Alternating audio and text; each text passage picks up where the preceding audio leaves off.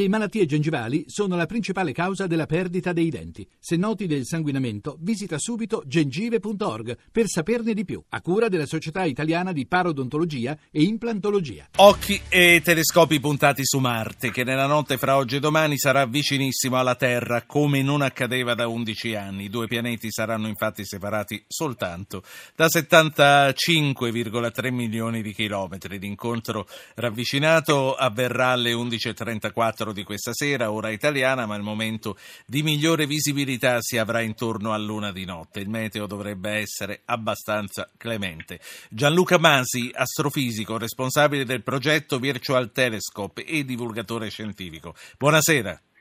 Buonasera a voi e buonasera ai radioascoltatori. Che cosa accadrà in questa notte del pianeta rosso? Che cosa potremo vedere e come faremo per vederlo? Dunque, proprio in questi giorni culmina eh, direi la stagione eh, migliore di visibilità di Marte, che è sempre visibile ad occhio nudo, questo è bene precisarlo, ma che ogni due anni circa ecco, si propone in condizioni certamente ideali, più vicino alla Terra. Ecco, ricordavate voi la distanza minima che toccherà questa notte, pur sempre di 75 milioni di chilometri abbondanti. Ed ecco, chi vorrà potrà osservarlo, magari anche ad occhio nudo perché merita. Attualmente con Giove è l'astro più luminoso nel nostro cielo e intorno a Luna si vedrà proprio a sud, nella direzione dove il Sole raggiunge la massima altezza verso le 13 in questo periodo e si riconoscerà bene a 30 gradi di altezza, sì. luminoso, rosso, inconfondibile. Tra l'altro la bussola sul telefonino ormai ce l'abbiamo tutti, quindi Assolutamente, scoprire, sì, sì. scoprire dove è il sud non è difficile. E... Potrebbe essere un bel esercizio anche per, dire, per, per valutarne l'utilizzo. Quindi no? non, non, ci vuole nemmeno, nemmeno, un binocolo, non ci vuole niente, basta... Sì,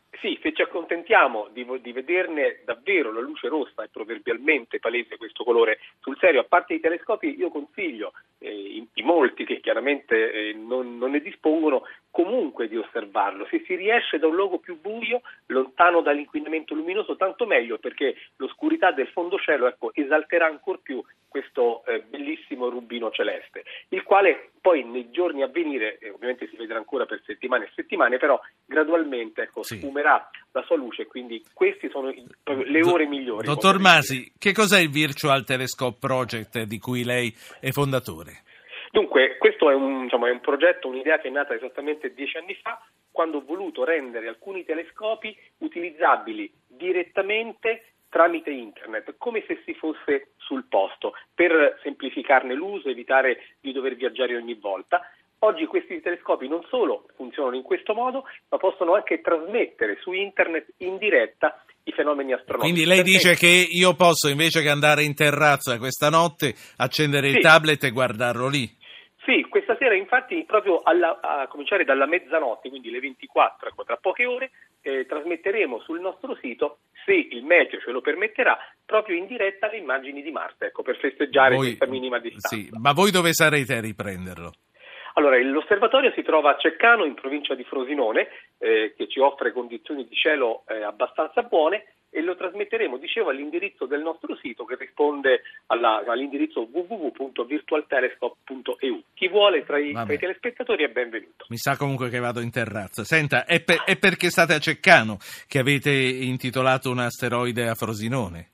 Sì, in realtà eh, ancora prima di quello, eh, proprio a Ceccano qualche anno fa avevamo dedicato un'altra delle nostre scoperte. Ecco, eh, non nego che eh, da parte mia c'è chiaramente anche un legame con il territorio, con la sua storia e quindi eh, approfittando di questa eh, possibilità che chi scopre gli asteroidi ha dall'Unione Astronomica Internazionale la possibilità di suggerire un nome, ecco, mi è piaciuto proporne qualcuno che... Lei quanti ne ha scoperti?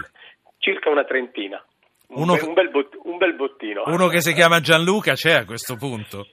Eh, diciamo che c'è una, dire, una, regola tra galantuomini, cioè non si può ovviamente dedicare a se stessi un asteroide perché occorrerebbe quasi attribuirsi da sé dei, dei meriti. Io ho un asteroide dedicato a me perché altri colleghi hanno ritenuto dire, che meritassi ah. dire, di, di, di, macchiare un asteroide. Quindi il, il gentleman agreement eh, prevede e contempla anche quello. L'ultima cosa che le voglio chiedere è come avviene Prego. la scoperta di un corpo celeste e poi chi la convalida.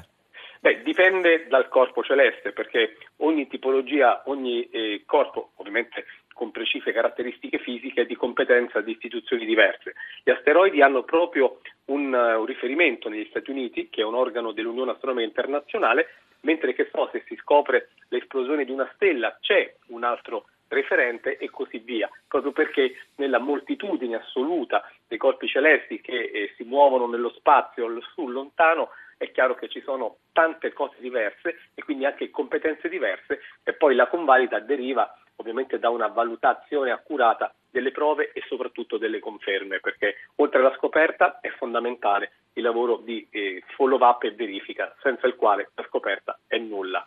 Quale sarà il prossimo appuntamento astronomico di rilievo? Allora, eh, senza dubbio, il prossimo mese, il giorno 30 di giugno, in tutto il mondo verrà, eh, si riproporrà quest'anno eh, la seconda edizione di un grande evento internazionale chiamato Asteroid Day, proprio perché eh, si vuole cercare di trasmettere al meglio alla comunità internazionale cosa siano gli asteroidi e il tanto chiacchierato, ammettiamolo, ecco, rischio di impatto con questi corpi. Quindi eh, è diventato ormai un evento annuale e anche in Italia ci saranno, sì. eh, il Virtual Telescope Ma... coordinerà proprio questo sport italiano.